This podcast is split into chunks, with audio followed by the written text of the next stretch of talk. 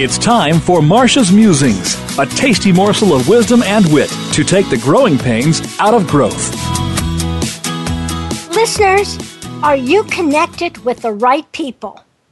Friends, colleagues, and family can be great resources for advice.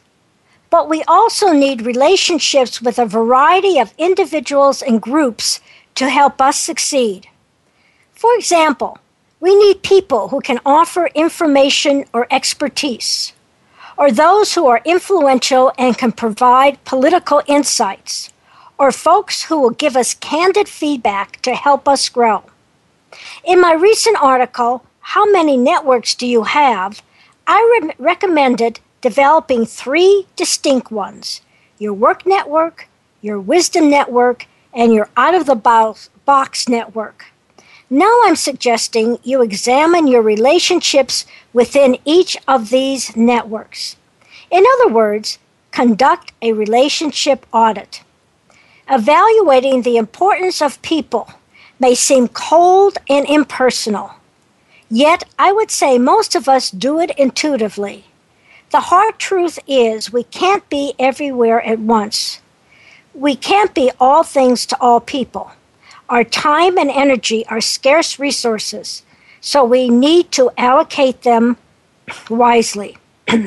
For example, look at the people in your current work network and place them into one of three categories. First, invest. This is a strategy for relationships that are critical for getting your job done.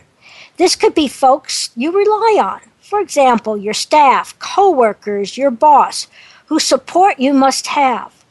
Or it certainly can be a problematic relationships that are so vital you need to give them special attention. Or relationships with people on whom can be influential in getting you to that next level. Second category, hold. This is a strategy for relationships that are fine and don't need special attention or effort at this time this doesn't mean they're unimportant, just that they're clicking along and you don't have to invest additional resources in them now. And third, divest. This is a strategy for relationships that aren't so critical or important. You may spend less time, less energy, or fewer resources with them. Warning be careful. It's usually better to adopt the hold strategy than to burn bridges. Burning bridges can be appropriate, however, in case where there may be legal, ethical, or dangerous consequences.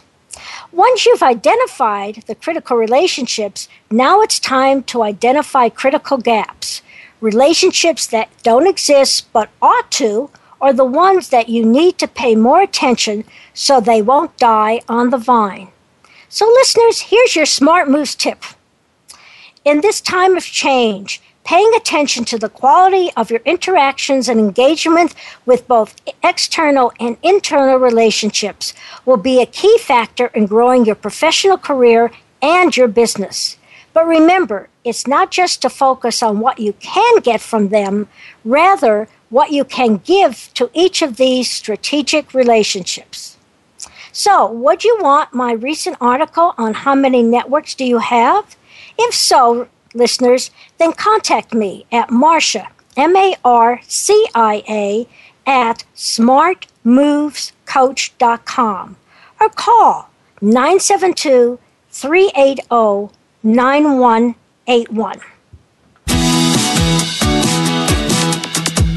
You're listening to Marcia Zidle, the Smart Moves Coach, making sure you're on the right track and not getting sidetracked in your drive for high performance and profitability.